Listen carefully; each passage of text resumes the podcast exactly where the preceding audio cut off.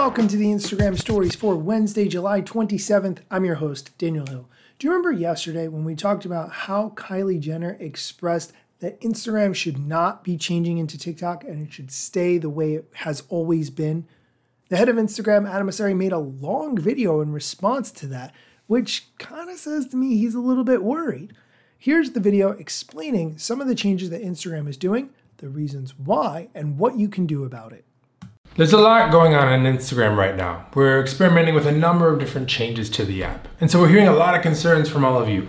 So I wanted to take a few moments and clarify a few things. One is if you're seeing a new full screen version of a feed or you're hearing about it, know that that is a test. It's a test to a few percentage of people out there. And the idea is that a more full screen experience, not only for videos but for photos, might be a more fun, engaging experience. But I also want to be clear it's not yet good.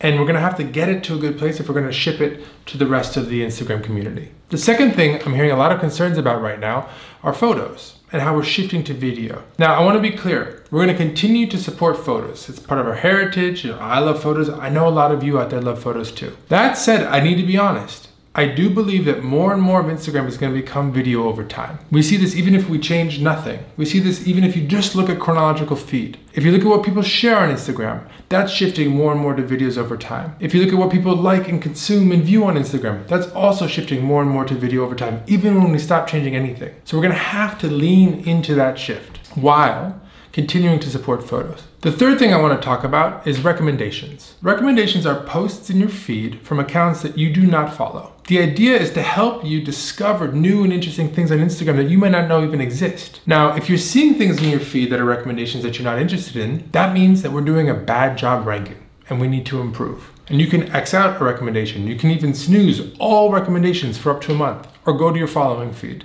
But we're going to continue to try and get better at recommendations because we think it's one of the most effective and important ways to help creators reach more people. We want to do our best by creators, particularly small creators, and we see recommendations as one of the best ways to help them reach a new audience and grow their following. Now, this is a lot of change all at once, but know that a number of things about Instagram are going to stay the same. We're going to stay committed to creators more broadly. We're going to stay committed to supporting photos. We're going to stay in a place where we try and put your friends' content at the top of feed and the front of stories whenever possible. But we're also going to need to evolve because the world is changing quickly and we're going to have to change along with it. So please let me know what you think down in the comments and know that I'm going to continue to be here explaining there are changes as we come up with them, the reasoning behind them, and give you the latest updates about what's going on on Instagram. I'll see you soon. Peace. We're going to dive into that, but first, a quick word from our sponsor. Do you want to reach more ideal customers with your content on Instagram? HashtagSlayer.com is the Instagram tool that gets your posts seen. You can reach new people, build your audience, but most importantly, grow your business. Get your first month free by using the code IGStories at hashtagslayer.com. That's coupon code IGStories. And we're back. One more thing that Adam Mosseri said today, really important, he actually tweeted it. One thing I hear a lot is people asking to see more friend content in feed. I'd love for there to be more friend content in feed, but all the growth in photos and videos from friends has been in stories and in DMs. Side note, I think that's an interesting takeaway. He continues, we will continue to show photos and videos from friends toward the top of feed wherever we can, but the best way to keep up with friends seems to be with the other parts of Instagram.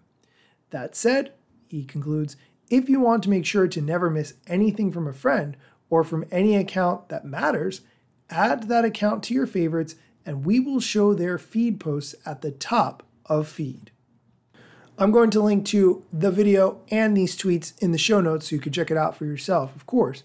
But overall, this says to me that Instagram recognizes that they need to evolve and they recognize that there's always going to be a core base of users that complains about changes on the app there are other places to go. If you're unhappy with Instagram and you don't like how it functions, you can absolutely build your own app for photo sharing. You could always do that. There's no reason that you can't. You just have to get other people to use it.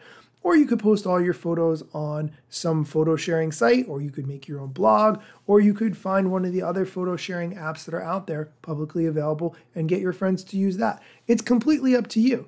However, Instagram recognizes that they need people's attention and therefore the app has to evolve to continue to hold people's attention. I could talk about this subject for hours, but I try to keep this flash briefing short. That's going to do it for today's show, but be sure to come back tomorrow for more Instagram news.